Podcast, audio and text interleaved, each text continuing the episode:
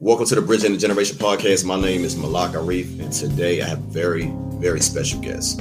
Now, my next guest is the founder and leader slash bassist of one of the greatest funk R&B groups of all time.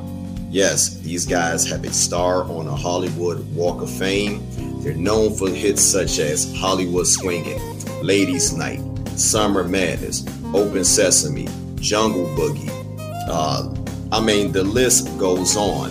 Um, we're talking about 10 number one hits, 30 top 10 singles, 70 charted singles, um, over 23 studio albums, 7.5 and 4.5 million records sold in the US. This is R RIAA certified, and over 70 million records sold worldwide. So, with all that said, it's time to introduce the leader and founder of the legendary Kool and the Gang, Mr. Robert Kool Bell. Let's go.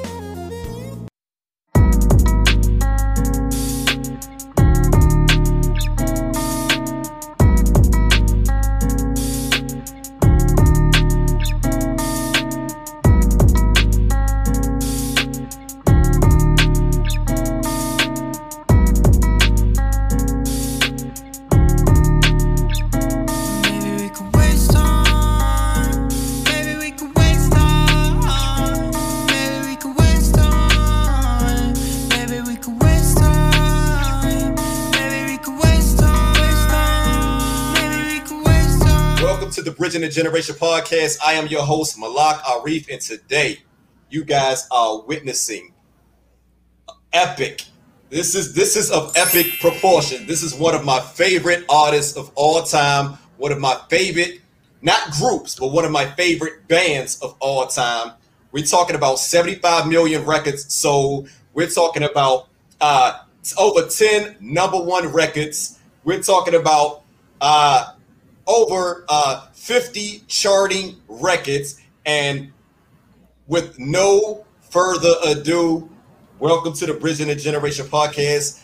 The one, the only Robert Kool Bell. How's it going, brother? I'm doing wonderful. How are you, Malak? Hey, I'm doing great. I'm pretty sure I'm missing a couple of things, but we're going to tackle all that. I'm not. I'm not. I don't want to keep you here all, all, all day, but we're going to get into all of that. Okay. If, if we can. so first of all, I want to um, you know, a lot of times when I have guests come on the platform, I gotta ask about you know how they've been maintaining during this entire pandemic. I know you had a lot of stuff going on, but before we even get into that, how have you been maintaining during this uh, pandemic? Well, we've been down here, which we call OTC, uh, you know, uh, the Old Town condo, and we've been doing a lot of uh, uh social media stuff uh, a lot of uh, zooming, and uh, it's been keeping us going down here.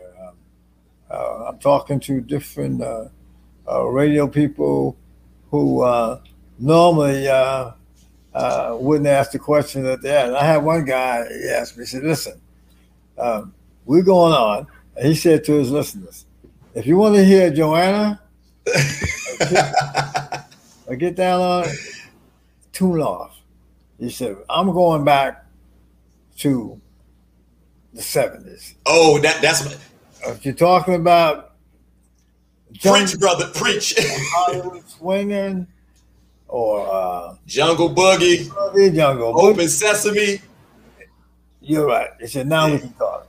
Yeah, yeah. I, I, I love that era. I love, you know, one thing about uh, you guys, man, you guys are one of the most underrated but consistent artists uh, in R&B, soul, and, and and hell, I'll even say pop history. You guys were super consistent. So let's go back. Let's go back. I want to, um, you know, I want to first of all, before we even get it started, a lot of people want to know how did you get the name Cool? Like I always thought that was like the the, the greatest name for a lead uh, in any band, any group. So how did you come about getting that name? You know. Well, Malak, we have to go back. Let me start. 1964, we called ourselves the uh, Jazziacs, and then the name was changed to the uh, Soul Town Band. Okay. And then we changed it to Kool and the Flames. And then we had to change it again to Kool and the Gang because you had James Brown and the famous Flames. No, no doubt. So we didn't want to have any problems with the Godfather. no doubt, no doubt. McCool is the name that uh, I came up with. I was born in Youngstown, Ohio. I came to Jersey City back in 1960, and we uh, got together with the uh, um, original members in 1964. Uh, the members that are still living is myself, George Brown, Dennis Thomas. Okay. Now I, I just I lost my brother about uh, about six months ago. Uh, Khalis, Ronald Khalis. Yeah, yes. Sorry to hear. He was the keyboard player. Uh, Well, he played and trumpet. He played. He played everything. he played everything. yeah, yeah. But we we we, we so You're right. used to seeing him on them keyboards. You're right. and so uh, we changed the name to the Gang. Okay. The Gang. Uh, my name Cool came up from uh, in Jersey City. No And when I came to Jersey City, old country boy coming to Jersey City, I realized everybody had a nickname. So I had to fill in. So it was this guy who called himself Cool, but he spelled it with a C. I like that name. And I uh, picked that name up and I spelled it with a K. And that was that's how I got the name Cool. Okay. Okay. Now, like you said, originally you're from Youngstown, Ohio, because a lot of people associate associate you guys with New Jersey. So, talk about growing up in, uh, uh, you know, your your early years in Youngstown, Ohio. You learning how to play the bass guitar and getting involved in music, um, as as a whole. Well, I didn't stay in Youngstown that long. We left for Youngstown in 1960. I was only uh, 10 years old. So Okay. Most of our career, my career started in, uh, in, in Jersey City. Okay. Uh, Youngstown, I, I, what, I, what I can say about Youngstown, I remember my brother and I, uh, we used to take these paint cans, and uh, uh, depending on how much paint was left in the can, created the tones. So Mm. we used to beat these cans on this uh, little hill called the Immaculate, which was Okay. a school there, uh, playing bongos. Because I played, I played bongos for a minute. Uh, for a minute. And uh, Okay. So you played you played bongos before you played uh, the bass guitar. I played pink cab, then bongos. Oh, okay. no doubt. and uh, uh, so um, Robert Mickens' brother played guitar, and Robert Mickens is one of the original members of the group. hmm And uh, his brother had this guitar, and I learned how to play one song on one string called "Coming Home Baby." So we were working in a club in uh, uh, New York, Cafe One, and my brother said, "Man, why don't you come up and play that one song that you know on one string?" and I did that. It was "Coming Home Baby," and that was the beginning of me playing the bass guitar. Okay, okay. And see, a lot of people may not notice, but you guys were kids. You guys were pretty much kids when you guys started. Like you said, um, you know, uh, the first um incarnation of Kool and the Gang, the Jazzy ad. Am I? I don't want to mispronounce that. The Jazzy. Axe, you got it. J, okay, okay. Jazzy so Act. Jazzy Act. So talk about the uh the, the vision early on, you know, those early years, because again, when we think of Kool and the Gang, we think of hardcore, funk, gritty soul. But again, you guys had a name like the Jazziacs. So what was some of your influ- uh, early influences uh starting off? Well, um, me as a bass player, I was into uh, uh, Ron Carter, uh, Reggie Workman of the Jazz Group, Legend, legend, and uh, my brother was into, of course, John Coltrane. of course. Dennis was into Cannonball Adderley. Spike was into Freddie Hubbard. Mm, George was into Philly Joe Jones. So this is the type of music that we, that we were listening to. But then when we got involved with an organization called uh, the Soul Town Review. Now the Soul Town Review was trying to be like the Motown Review. okay. and we became the Soul Town band. Mm. So we uh, had to learn all these uh, Motown uh, songs because you had about uh, 10 artists that were singing Motown songs. And we became the uh, Soul, Soul Town okay. band. So started started from there. So now here's from the jazz thing, we had to learn, you know, uh, the Motown thing. Uh, mm. That time I listened to Jamerson because he was playing all those uh, James all Jamerson. Yeah, yeah, James. So, and, and, and it, it, developed from there, and then went on to when we became Kool and the Gang. Okay. And, uh, okay. Cool in the Flames. We had James Brown and the famous Flames, and our manager at that time, Gene Redd, said, "Listen, uh, you can't use James Brown. I mean, you can't use uh, uh, Kool and the Flames." Mm. And we didn't want to have any problems. With the Not with the Godfather. so we said, well, okay, we'll, we'll change it to Kool the Gang. Yeah. And our first record came out July 3rd, 1969. Mm. And July 3rd, 2021 is another anniversary. This this Saturday. That's right. Saturday. Now, now, was that the uh, your first single? Because I know you guys that the first single was um the cool cool in the game, the self title right. cut. Right, right. Which was off the site, the self title, the album. You got it. So, so, so let's let, let's let's go back a little bit because we skipped over some things that I think the fans should know about. And this one particular um, thing that I read, I, I would be, you know, I I, I cannot uh, skip over this. I have to bring this up. And I once read that uh, you lived in the same building as Thelonious Monk, and you know during that time he, you know, he also was frequented by Miles Davis. So talk about that experience. You're talking about my father. My father uh, lived in the building with Thelonious Monk. My father's name was uh, Bobby Bell. Okay. He was uh, top 10 featherweight slash lightweight boxer. Mm. And uh, where he was living, you had Thelonious Monk and also uh, Miles Davis. And Miles Davis wanted to be a boxer. Yeah, I know he was a huge boxer fan. Yeah. Uh, he, he wanted to spar with my father. And my father said, Listen, Miles, I don't really want to spar with you if I hit you in your lip the wrong way. That might mess up your career. Right. But Miles wanted to be Miles. Right.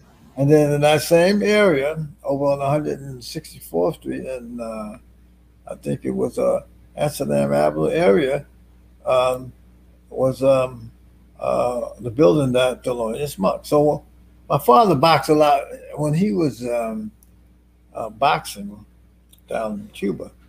Uh, he had asked when I was born. He had asked uh, Thelonious Monk, "Would you like to be the godfather of my son?" Not wow. knowing at that time that I was going to be a bass player. He wanted, probably wanted me to be a boxer, man. Yeah. And that's what that that's the whole story about Miles Davis and Thelonious Monk. So what you're telling us is Miles Davis is your godfather. No, Thelonious Monk. I mean, I'm, I'm staying corrected. Thelonious Monk is your godfather. Wow, wow. So you pretty much had a relationship, you know, pretty much, you know, until his, you know, his his passing. Yeah, yeah, yeah, yeah. Do it uh, to my father, you know. That's that's awesome. That's awesome. He was fighting a lot of Cuban fight uh, back before the sanctions of Cuba. You know, Dizzy Gillespie, all those guys used to go to Havana, to Cuba. Okay. And play. And my father used to box. It's almost like the guys that followed Mike Tyson. The different artists today uh, was into Mike Tyson, mm-hmm. uh, of course, Muhammad Ali, etc. Okay. So that that's how that all came about. That make a lot of sense. That make that make a lot of sense. So look, let's fast forward. So here we are. You know, you guys uh, put out your first record 1969, like you said, July the 3rd. And yeah. but what led to you guys signing with De-Lite Records? You know, what was your, you know, what would you say was that pivotal moment where you guys feel like, man, we're, we're ready to take this thing to the next level? Well, we met a guy by the name of Gene Redd. And he became our, our first manager. Again, Gene Redd's father was working with James Brown. Gene Red had a production company called Red Coach Records. Okay. And he um, he had some contact with um, De-Lite Records because that first record was on Red Coach, and then it was flipped to De-Lite Records because he made a production deal. Mm. That's how we ended up on De-Lite Records. Okay. So at, at this time, you didn't have this plethora of bands that, you know, which came later, like Earth, Wind, and Fire and the Isley Brothers. So, you know, what was the uh what was the competition like in those early years? You know, um, those those early records touring and things of that nature. What, what was it like? You know. Well, we were kind of doing our thing. I mean, we was more uh, instrumental band. Uh, although uh, on our first album, we did cover a couple. Uh, well, one song called "Since I Lost My Baby." Mm-hmm. My, Temptations. Yeah, the Temptations. And uh, but we we went on doing doing our thing. I mean, we had like "Sea of Tranquility," uh, uh, "Breeze and Soul," uh, more instrumental mm-hmm. at the time, and then we went into the Good Times album, and we had more songs like uh, "Funky Granny," "Funky Man." Now I gotta ask a question. Now, yeah. was the Funky Granny was that a response to Ohio players the Funky Worm? We did Funky Granny first. Then they came up with the Funky Worm. Cause I know they came out the same year, but I just never knew which one came out first. I think we came out first. Okay, okay, because I, I, I, see both of them came out 1971, yeah. but I don't know which one came. Okay, all right, that's that's. Hey, I, I just learned something. Yeah, absolutely. So so look, you know, during those um those those early years, you guys put out some really some really solid albums. That first Kool and the Gang project, you know, which had Kool and the Gang, uh, Kool's back. I love that. That's a, I love that one. Rappers then went through that. And we're gonna get into all of that, but you, you know, you had uh, live at the Sex Machine, uh, you know, live at the PJs. Music is the message, and a lot of great songs came from this period. But it seemed as you guys just could not cross over at that at that time. So was it ever any pressure from the labels as far as like you guys, you know, the direction that they wanted you to go, or how were you, um, how content were you guys as far as you know, um, well, the, the product that you're releasing? We did come up with some pressure from the uh, the record label. Um, around mid uh, 1974, 75, you had that big record out by Soul Makossa. The name of the song was Soul Makossa. Mm. Uh, Manu Dibango. Manu Dibango, yes, sir. And then uh, uh, the record company, company came to us and said, listen, you guys have been doing some territorial hits and etc. He said, but uh, it's a big record out, and the producer uh, want to work with you, and uh, we like for you to work with this producer. I, I, don't remember his name. You might, but uh, uh, so we met him once, and we said, uh, "No, we're not feeling it." So we went into the studio and called Baggy Sound, uh, downtown uh, New York, Soho area. Okay. And we went in there around eight o'clock in the morning, and we finished. We had created Jungle Boogie. Woo! Let's talk about it. Hollywood let's, swinging. Let's talk about it. Yeah, and, and funky stuff. Yeah. yes. Yeah, uh, I've, had, I've had this record for over 20 years.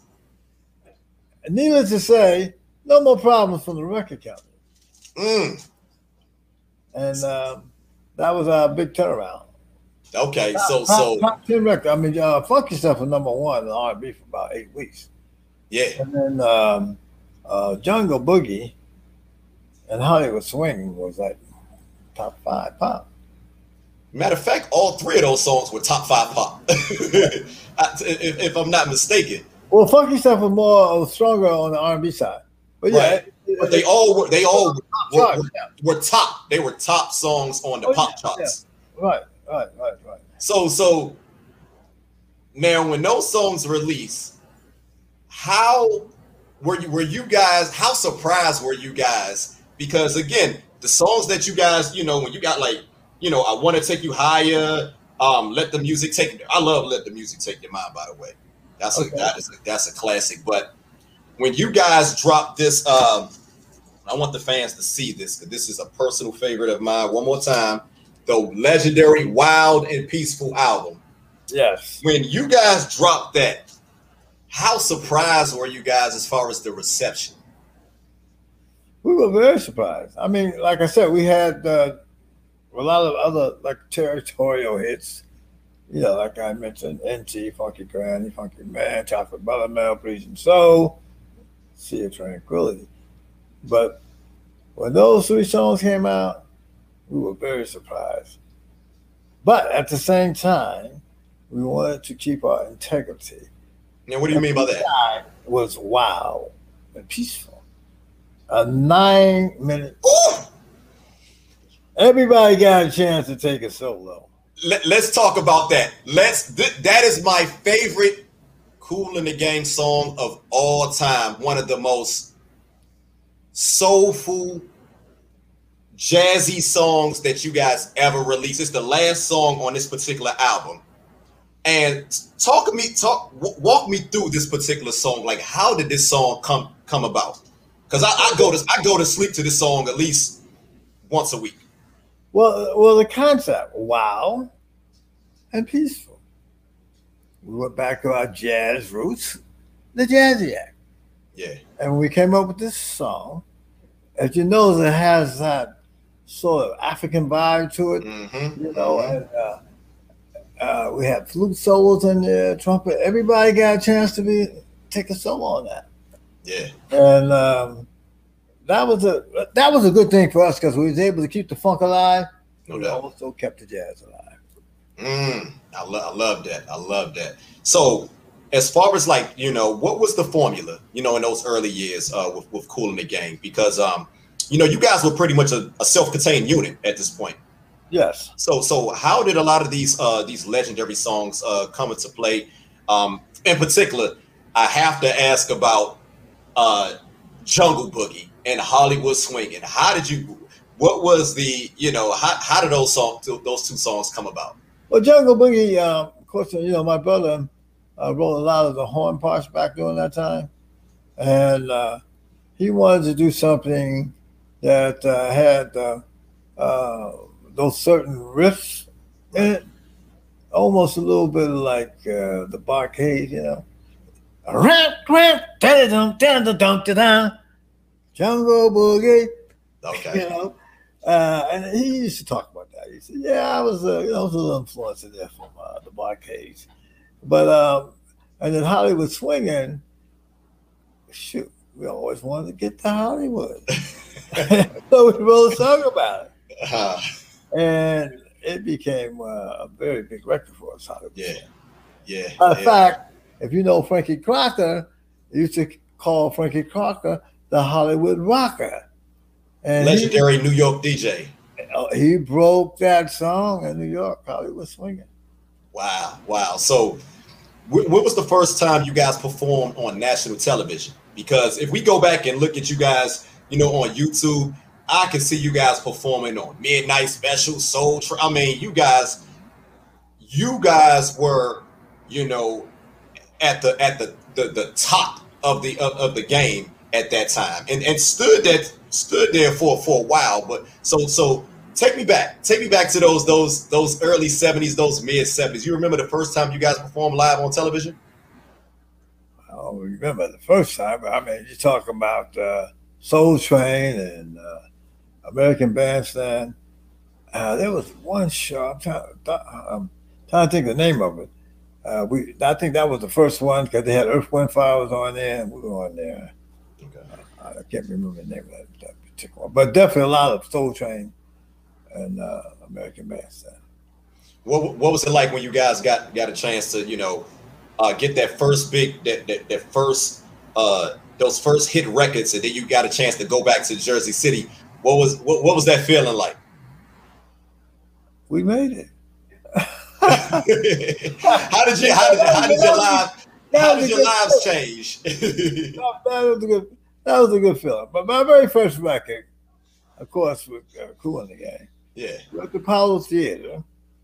And it was this group called Willie Feaster and the Mighty Magnificent and hmm. Skip. I've never heard of them. Pace brother.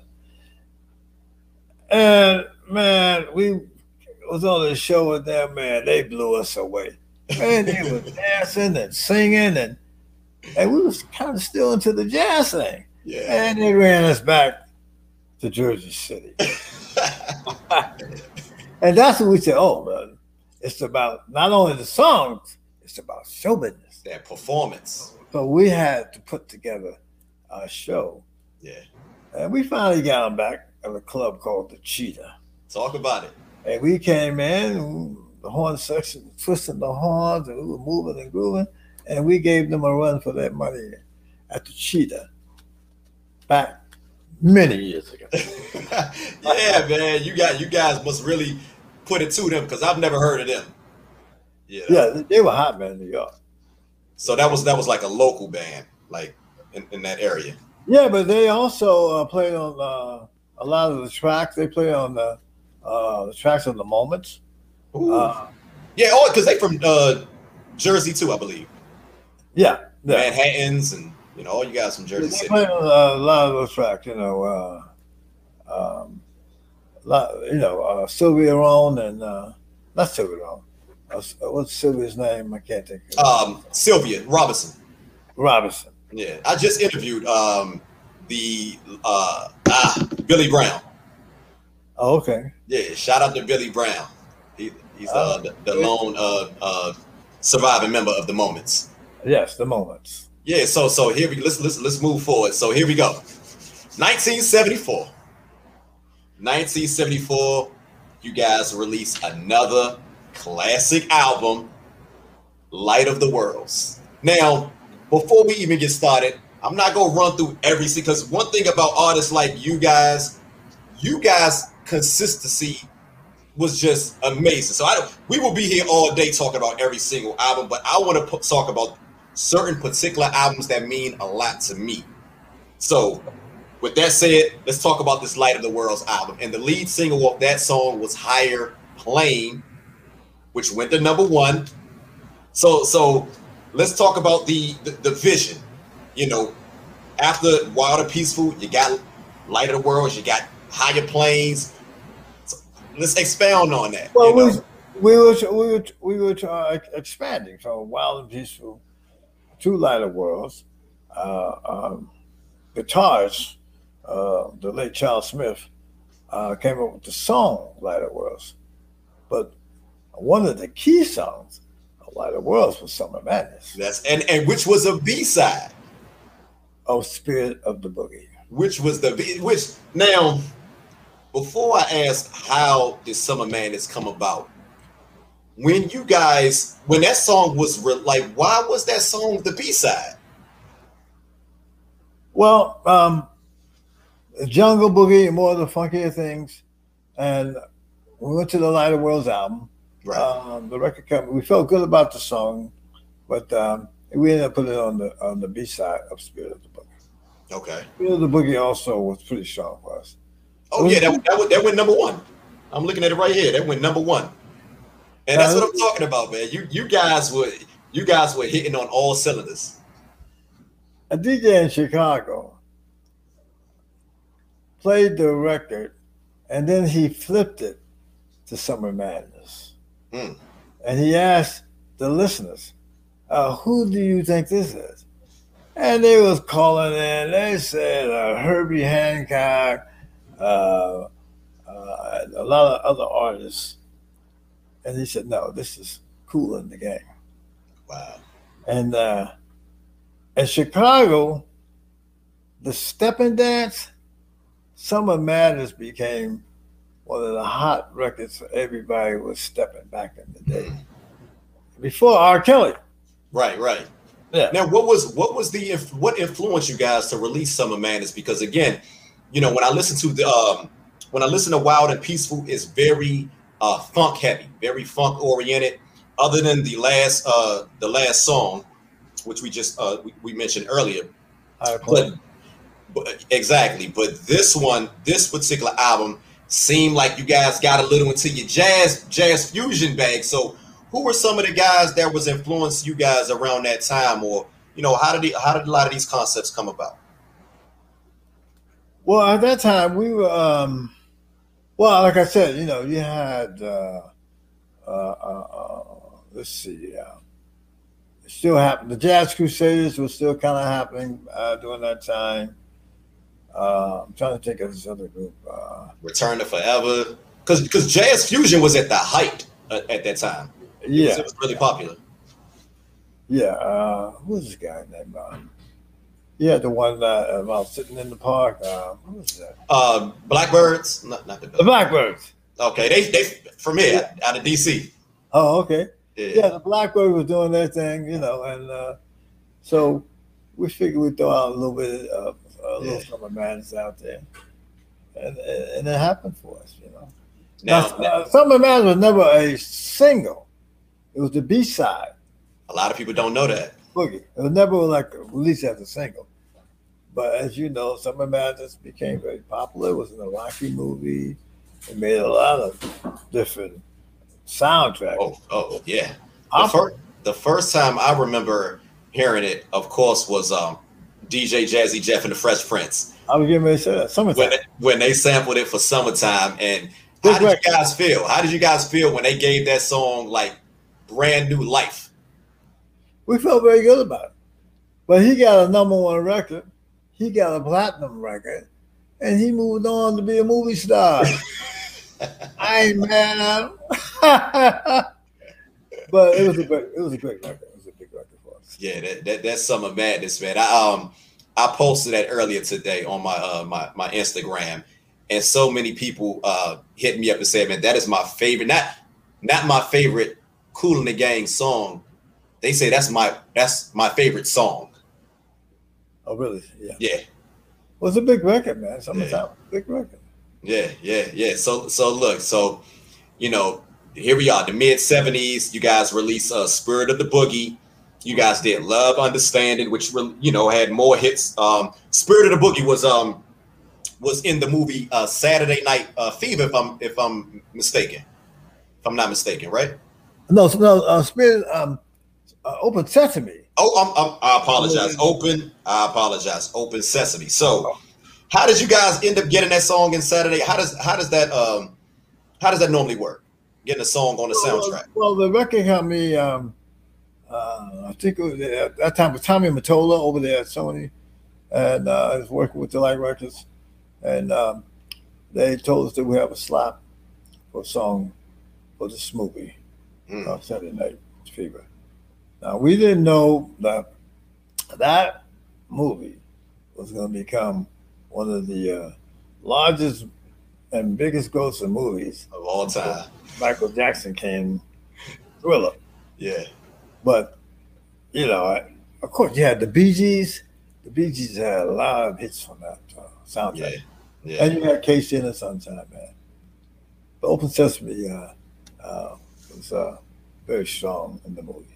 Nah, it, it, I mean, that that that album had a lot of great songs about you know like the Trammps, of course, the Bee Gees, uh, MFSB, but I, I really feel like that song "Open Sesame" really stood out, even on even on that soundtrack. You know, Yeah, you know. So um, so so that that end up you guys end up winning a um Academy Award. I mean, not an Academy Award, end up winning a Grammy for that. Grammy, yeah, that al- yeah, the whole album, uh, yeah, we won the Grammy What what what was that like? You know, That was, that your was great. That was great. We had one other nomination for a Grammy uh, right before that, but um, that was the one. You know, over what uh, seventy million records. yeah. No, that was over twenty million records. Okay. We sold over seventy million records over the years. Woo. Amazing, amazing. So here we are. You know, it's it's the uh, the the the late seventies. But before I get into that, one thing about you guys, even though you guys had a lot of these great classic funky uh, uh, uh, jams, uh, you guys did not really have like a lead singer. So who was doing all the vocals? Who was like the primary vocalist? Like when I hear like Jungle Boogie and I that guy doing that, make you know making them sound. Who who was that? To be exact. Well, it was, it was more of a group thing. You know, um, we we did a lot of, um, of songs together, sing along songs. Okay. The guy that you're talking about, his name was Donald Boyce. He was uh, uh, we call him the voice of the boogie. Okay. And then Ricky West, he uh, did the vocals on uh, Hollywood Swinging. Now Ricky West is a keyboard player, right? Yeah, yeah, Ricky the late, West. uh, uh, uh, Ricky West, yeah. Okay. Okay. So Well, here what- we are. Go ahead. I'm sorry. Yeah, it wasn't until we're out on tour with the Jackson Five, and the promoter Dick Griffey said, "Hey, man, you guys are, you know, you're doing a great job out here on the tour." They said, uh, "I think you need a lead singer," and we said, "Oh." He said, "Yeah, I think you might you need a lead singer." So we thought about it. Then we said, "Well, you know, the Commodores, you had Lionel Richie." Uh, Earth, Wind and Fire, Philip Bailey, and Maurice White. Said maybe it's time to make a change. And at that time, they was bashing disco sucked, and they were burning records and albums in Chicago and all this kind of stuff. And I was uh, hanging out uh, in New York, and uh, no, before that, JT was. Uh, uh, working with uh, the, the people that own the House of Music. And we we didn't really look around for a whole lot of people. They recommended him. Right. We were doing the next album there. He came by, and my brother played some chord changes. Mm. Yeah, sing this, sing that, sing this, sing that. Sing a little jazz, sing a little funk. And he got the job. Now, let me go back to hanging out in New York. Uh, my wife and I was hanging out in New York. And we, we noticed that uh, uh, Studio 54 Regine's, their Regine's, they, uh, it was a ladies' night. I said, wow, that's a great idea. So I went back uh, to the guys. I said, I got two things or two concepts for this new album. They said, what? I said, hanging out, because that's what I was doing. Right. And, and they had, and ladies' night. And my, oh, wow, ladies' night. Woo. That's it. And Eumir Deodato was also the producer. Now, now, now, before I gotta stop you for a second. I gotta stop you, uh, Mr. Bell. Eumir Dia- Deodato at that time was known for like jazz fusion. Yeah. You know, a lot of these classic jazz fusion albums.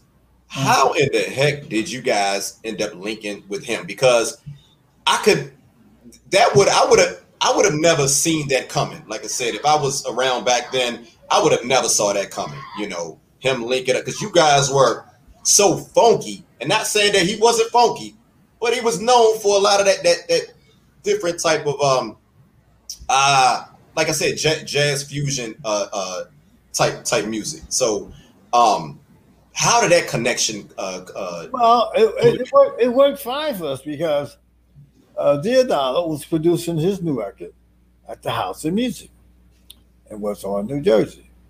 Uh, JT uh, knew the owners, and he was trying to do some things over there at the same time. So when uh, he was asked to be a part of uh, our new project, Deodato said yes, and we said, "Yeah, Deodato."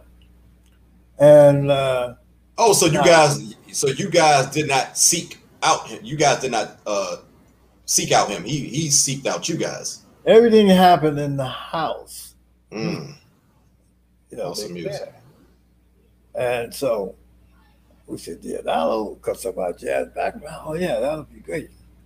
So when Deodato became a part of the project, you know, uh, we felt that we were gonna be, we could be a little bit more jazzy because of Deodato.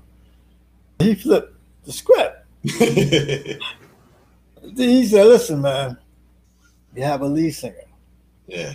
so you have to work around the lead singer because we were used to just playing through the whole track." And Deodato kind of like said, "Hey, you got to make room for the lead singer," Mm. and he was right. So, like on Ladies' Night, you heard still heard Kool and the Gang, but you know, bits and pieces. Celebration, he brought in the orchestra celebration. And my brother, one of the key writers for that, love that. Yeah, it is. Right here. And uh, so when they was mixing the album, after we brought in um, 30 piece uh, string section, horn string section. Okay. Uh, uh, my brother was was was uh, waiting to hear all them strings and you know that sort of uh, jazz influence. Yeah. And when he went in the studio, he heard this guitar. He said, "What happened to the rest of the song?" So Deodato said, and uh, the head of the record company said, "This is the song. The guitar going into the rest of the music." Mm-hmm. So my brother was so pissed off. now you, you and your brother's like a year, a year difference between you guys, right? Yeah. It's like a year apart. Oh yeah, yeah, because we had to keep him out of studio. and uh, they said, "Man, this this this is the hit." Now, if you love the strings, uh, I'll record the string for you, and you can take it home and listen to it. Because you guys did that. Because prior to that, you guys didn't use strings on your records. We did a little bit, but not that much. What, what records did you guys? What, what, records did you use strings? Uh, there was like uh, uh, on uh, um, what was that? We did an album called um, uh, Dance. I'm trying to think of the title. We had strings all through that. Mm. Um, I can't think of it. You told oh the late like one of those albums from the late the late seventies. Yeah, yeah, we had strings in there. Uh, uh, okay. It was a big. I big, remember. big I, yeah. as, as, much of a fan of uh, uh, of you guys that I am, I'm gonna be honest. I don't really remember you use you guys using strings until uh Deodato came. But again, hey, no, we did right before that because we were trying to deal with the whole dance thing. Yeah, everybody's dancing. That's Everybody. oh, 1978. Everybody's dancing. Yeah, that, that, I thought that was a yeah, really solid album. Yeah, I thought that was a really, uh, you know, I, I don't know why the record label. I don't know. They, they, I don't feel like they promoted that. Like they did. So I, I, like, I like that project. That's a sleeper album right there. Yeah, but we had live streams. of strings album. Yeah. Yeah. Okay. Okay. So, um, now you guys, JT enters the fray in 1979. Now, when, when, um, when he was introduced to you guys, was there ever like any pushback? Like, hey man, I don't, I don't know if this gonna work. Like, we already got a formula. Look at our track record. We we we've been doing pretty good without a lead singer. So, was there ever any like any pushback, any friction? Um, you know, initially. Uh, no, because uh, the fact that we wanted to try out, you know, um, as a suggestion from Mr. Griffey, uh, we said, okay, let's try to make this thing work. So it wasn't no pushback. It was like, okay, this is different. We got somebody that's doing lead now. Let's try to work it out.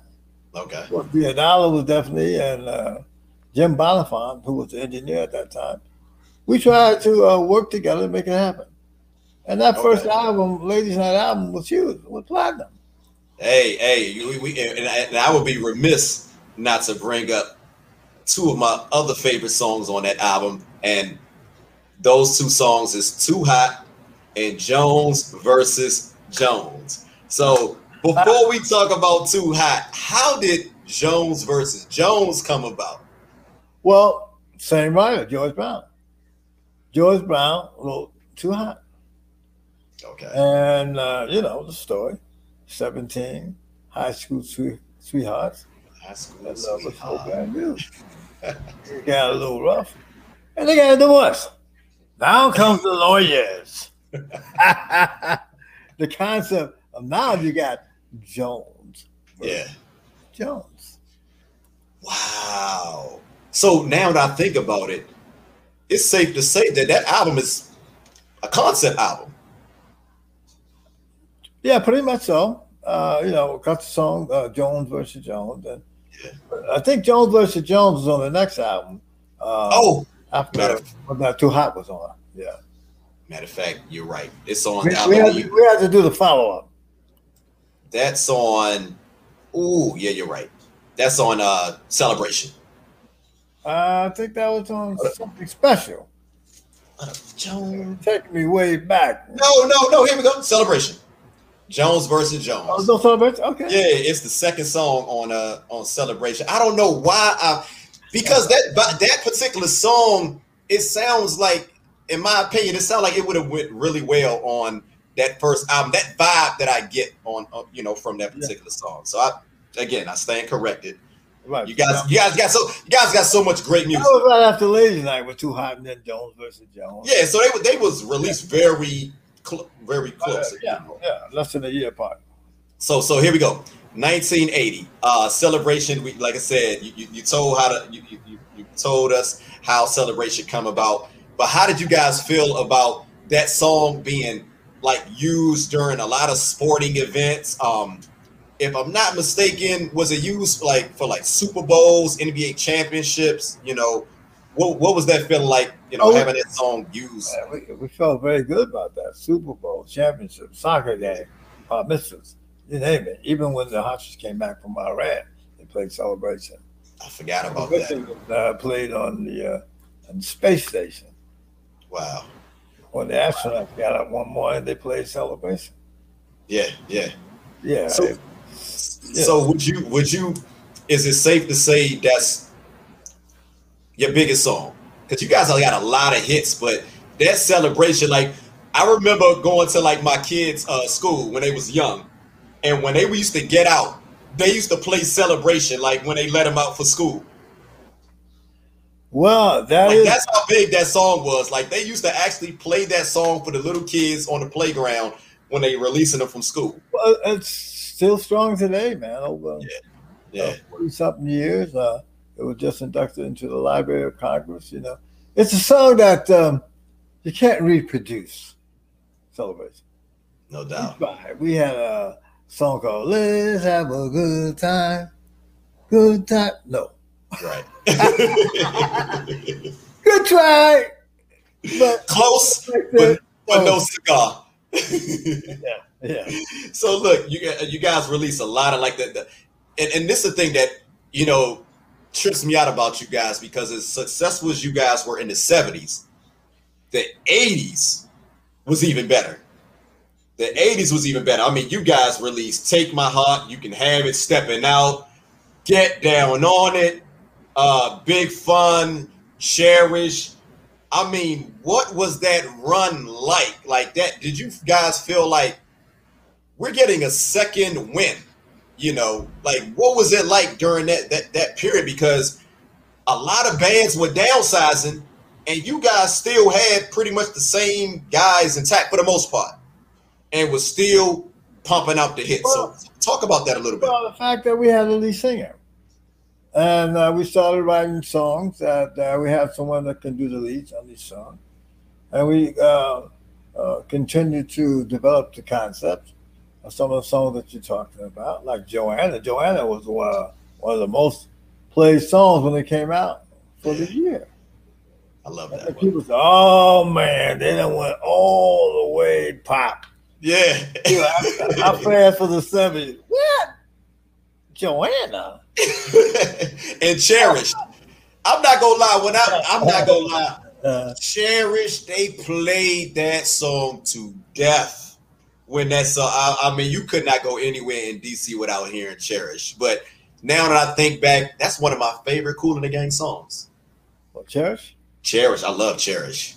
I'm not gonna lie, didn't like it, didn't like it so much when it came out, but now I think that's in my top five of all time, which is saying a lot because again, when I'm looking at the, you know the hits that you guys release, man, I mean, whew, it's it's it's you guys are you guys are legends you know. Well, we were at St. Thomas. Uh, we started recording uh, that album, and, uh, okay. and our families down there, and everybody was uh, having a good time with our families. I just came. I, I literally just came back from St. Thomas like a month ago. Oh, okay. So yeah. my, my brother and uh, and JT and course the rest of us, we came up with this uh, title and concept called "Cherish the Love," because we had turned our career around. We had our families there, and we were cherishing the love. And that's how that song came up. And we didn't know that that song was going to become such a great song for weddings and etc. No doubt, no doubt. Yeah, yeah. Now, you know, you guys end up uh, releasing, like I said, a, a plethora of great albums in the 80s, but you guys stayed intact. You know, like I said, when a lot of bands start downsizing, I'm pretty sure you guys noticed that. but you know, wouldn't get made you guys to continue to to forge on, to continue to uh, remain together, and not do what a lot of the, the other bands were doing? Well, we wanted to uh, stay together. Our parents always told us back in 1964 when we started, uh, whatever you do, stay together right. as a family. Mm-hmm. Of course, my brother was in the band with me, and you had George Browns, and it's all all the guys. You know, our mothers were very supportive, and uh, that's why we uh, continued uh, to keep moving, doing good times and the bad times. No doubt, no doubt. Even when my good brother JT left, you know, then uh, the people was saying, oh, "What are they going to do now?" the lead singer just left. now, what, now, now, you know, and not to go into too because I don't want to, you know, cause any controversy, but I noticed, like, when you guys released um, that last project, uh, Forever, you guys had three top 10 hits, and then he left. So, I mean, what, what, it seemed like this thing could have just continued. Not saying that it did not continue, but I'm just talking about that I mean, that that run that you guys had, it seemed like that could have lasted forever. So, you know, um, if, if you don't mind uh, talking about that a little bit, what, what led to the departure of JT? Well, I mean, uh, JT wanted to do some things on his own, and he had some uh, problems with management at the time. And I told JT, okay, you can do that, but you can still stay in the band, right, and do solo projects like Phil Collins did with Genesis. Mm-hmm. Collins did not leave Genesis. Right. He went, on, he went on and did his whole his own thing. Even Michael Jackson, he stayed with the, the, yeah. the Jacksons. But one thing led to another. So he decided, you know, he wanted to leave. But he came back in 1995. And we did another album called State of Affairs. Mm, that's a that's a good one too. I like that project. And things were happening, and then 1999, guess, you know, Prince said 1999. Yeah. yeah now, now Skip uh, Skip Martin ended up joining you guys right after uh, JT. Yeah, we had Skip Martin from from the Daz Band. Yeah, that's I just I interviewed him last year. Oh yeah. Yeah. Yeah, we had Skip Martin, Odeen Mays, Shawn McQuiller, who's still with me. Okay. You know, so we had to keep moving, man. You know. Yeah. Yeah. Uh, only strong survive. We, we, you know, our parents said, "Stay together, right. don't give up." No doubt, no That's doubt. Even yeah. up until today. Yeah, no doubt, no doubt. So look, let's fast forward to what you guys have uh, going on now. You know, um, like uh, again, you just recently lost your brother. Um, you know, and I send my condolences. Recently lost uh, Ronald. Uh, prior to that, you lost uh, you lost your wife, and um, so talk about that a little bit as far as like, you know, continue to continue to um, you know, keep this legacy alive. You know, how how difficult has that been? Well, um again, after that, uh, we came out with uh, a couple singles, uh, uh, "Sexy," and my son got involved with uh, Walter Anderson with the Royalty, and uh, we have a new album coming out now in August called uh, uh, uh, uh, uh what is that, Tony? Yeah, help me on that one. Yeah, but the single is going to be "Pursuit of Happiness." Okay. And the concept is world peace. Mm. And the album it's called Perfect Union. Perfect Union. Okay. Perfect Union is the album coming out in August. Yeah, man. One thing I love about you guys, like even even though um, you know, the later albums wasn't the smashes that they were earlier, the music was still really, really good. The music, man, you guys never miss, you know, as far as the music. So, you know, t- t- talk a little bit about that. Like, what inspires you to continue to just, re- you know, to, to to give it your all after what we talking, fifty plus years in the in the industry? Yes, yes. Well, the, well, the music uh, is our message. Uh, we always wanted to make sure that uh, the tracks are strong. That was one of the things that my brother was uh, on top of in terms of music and horn lines. And then uh, some of the other uh, members of the group, Charles Smith, a hell of a guitarist, Ricky West, Robert Spike Mickens, you know, uh, in the early days, and then uh, people like who's with us now, like uh, Curtis Williams, a keyboard player. Okay. Uh, and uh, we had Clifford Adams, the late mm. Clifford Adams, uh, Michael Ray. Um, it was very important to keep the sound and the integrity of the music uh, okay. over the years. What do you? Th- what do you what do you think about a lot of the current music today? You know, because you know you don't hear of bands, you know, musicians as much. They're not at the forefront um, as they once were, and and it's been like that for a while now. So, what's your take on the uh, the, the current music of today? Well, it's kind of what can I say? Um, if you go back uh, to the uh, 60s and the 70s, you know, you have that that influence there. People like Usher and uh, some of the uh, young singers, you know, still hear that uh, R&B thing. But I have to take my hat off to uh, Bruno Mars I, I, because he's bringing in bringing it back old funk with new funk especially that song, his latest single. That Silk Sonic, I, yeah. I knew Delfonics. I, yeah. Uh, I, I hear Blue Magic. Uh, Blue Magic. He went, yeah. he went back to the doo wop of the yeah. wop wop. Yeah. He's killing it. He's he's killing it. He's killing. He comes. Matter of fact, he comes here, uh, in, in to the DC area on August the fourth, and I I'm going to see him. This is gonna be my first time going to see him. Yeah, yeah, yeah, definitely. You guys should be. You, I can see him doing something with you guys too. Because I remember you guys worked with some. Uh, um, you guys have worked with like you know uh, current artists before. Like I remember um, which project it was. I believe it was the. Uh, ah, this was a real good project. Oh man, I believe it was. There we go. The Still Cool project.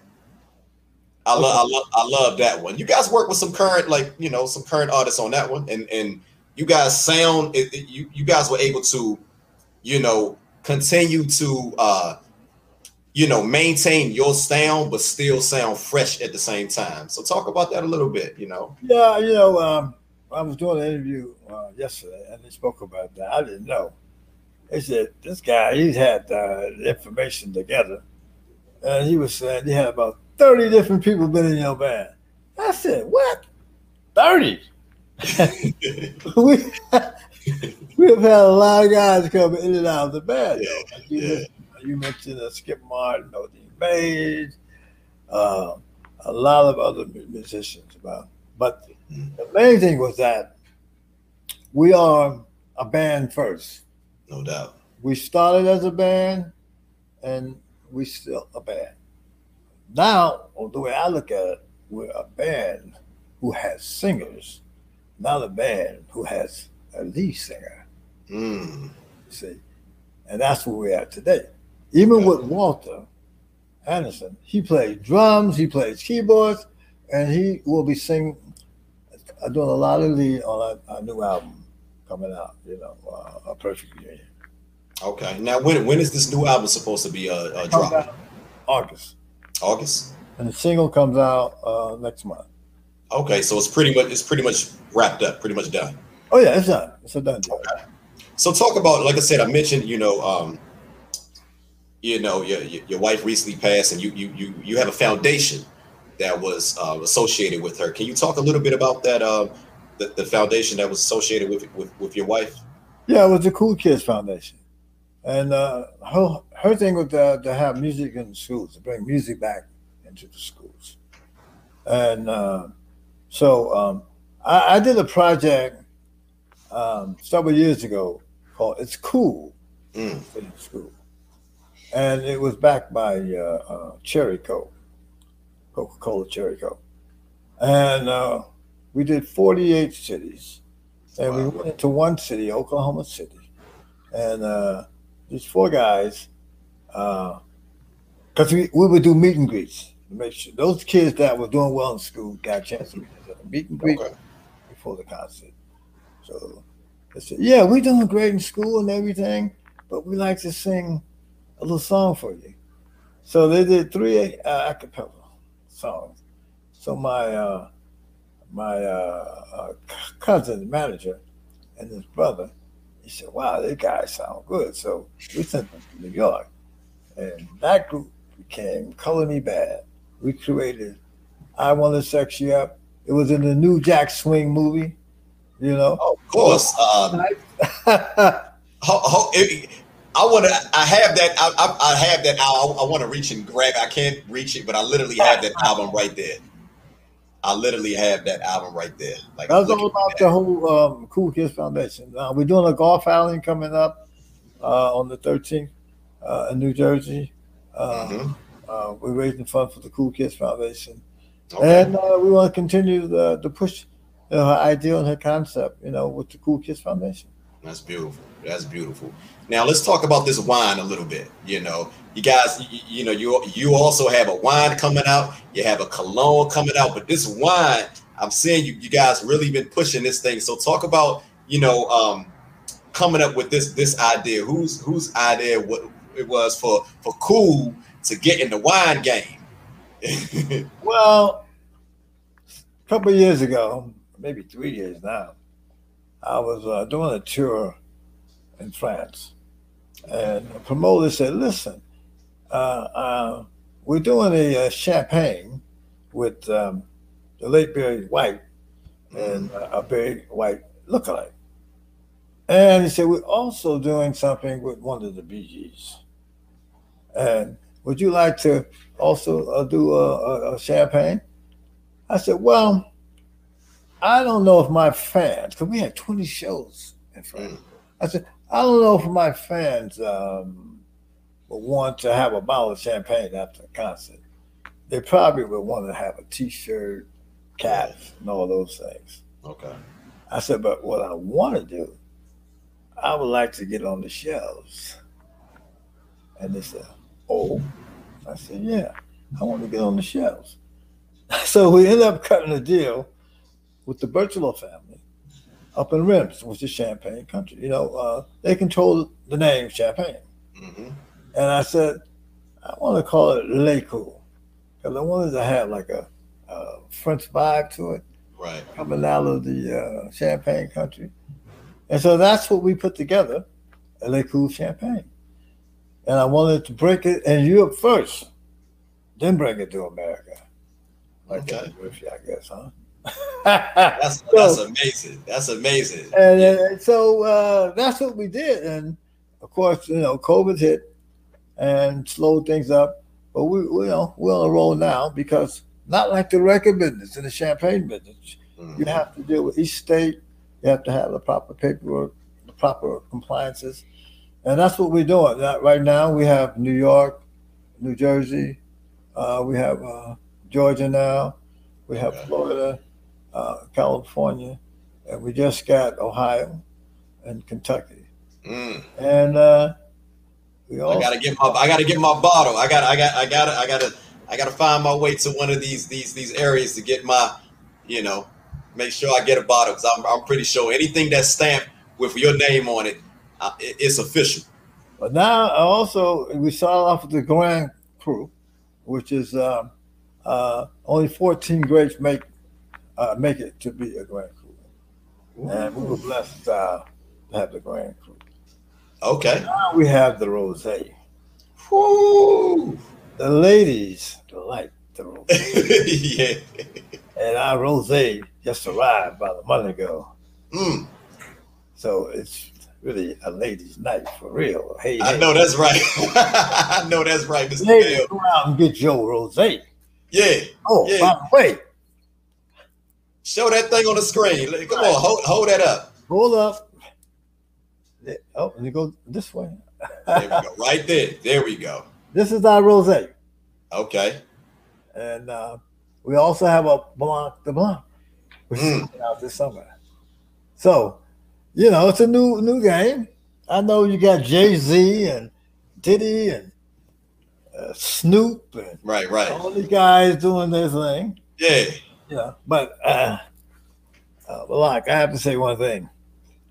Uh, when you're celebrating, when they pour Dom Perignon and yes, Dom Ruinart and Veuve Clicquot and Cristal, what song are they playing? Celebrate this celebration. Oh yeah. One more time. Yes. Yeah. Here we go. Here we go. There so, we go. pouring Le Kool champagne. Yeah. Yeah. So so again, that was, that was the whole concept. That was that, that was the concept for the cool champagne. Is is this is this uh, is it going to be available like online? Because you know the whole the wine oh, yeah. game is, is, is oh, totally oh, yeah. different. Um, uh, LeKoolChampagne.com. You go okay. LeKoolChampagne.com. Yeah. No doubt. No doubt. Yeah, online as well. So we got new music. We got wine. I mean, brother, you stay busy. You stay busy. I, I, it's amazing how you know for you to been in the game this this, this long. You look well, but you look you look amazing by the way. But for you to have this energy to just keep Hey man, I'm hanging out for old man. Been over 70 years, man. Back in 1964. But th- thank you very much. Hey, I'm just saying, you know, you, you, hey, I, I hope when I get to that to that point, I hope I have at least one fourth yeah. the energy that you have.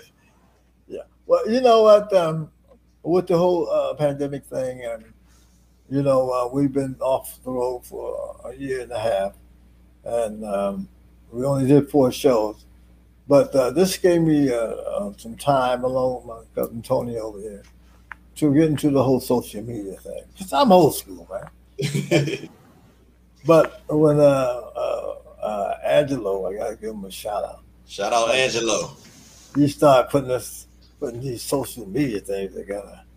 I said, man, you gotta do three or four, four uh, uh, Zooms. I said, what Zoom? You talking about the Commodore's record? hey, but, but but look, but look, hey, hey, Robert, but look, it's better if you look at it like this. It's better than actually having to go to the radio station. You go here and go here and go, you know, all over. You can just zoom this point, you know, this string yard, this zoom. So I'm not mad at it. yeah, we sit here in the OTC and we talk to the world. There you go. So uh, it's a good thing. Yeah, it's, it's been good, and uh, Matter of fact, it's been so good, I'm kind of tired of going back on the road. well, like, look, I'm trying to do it.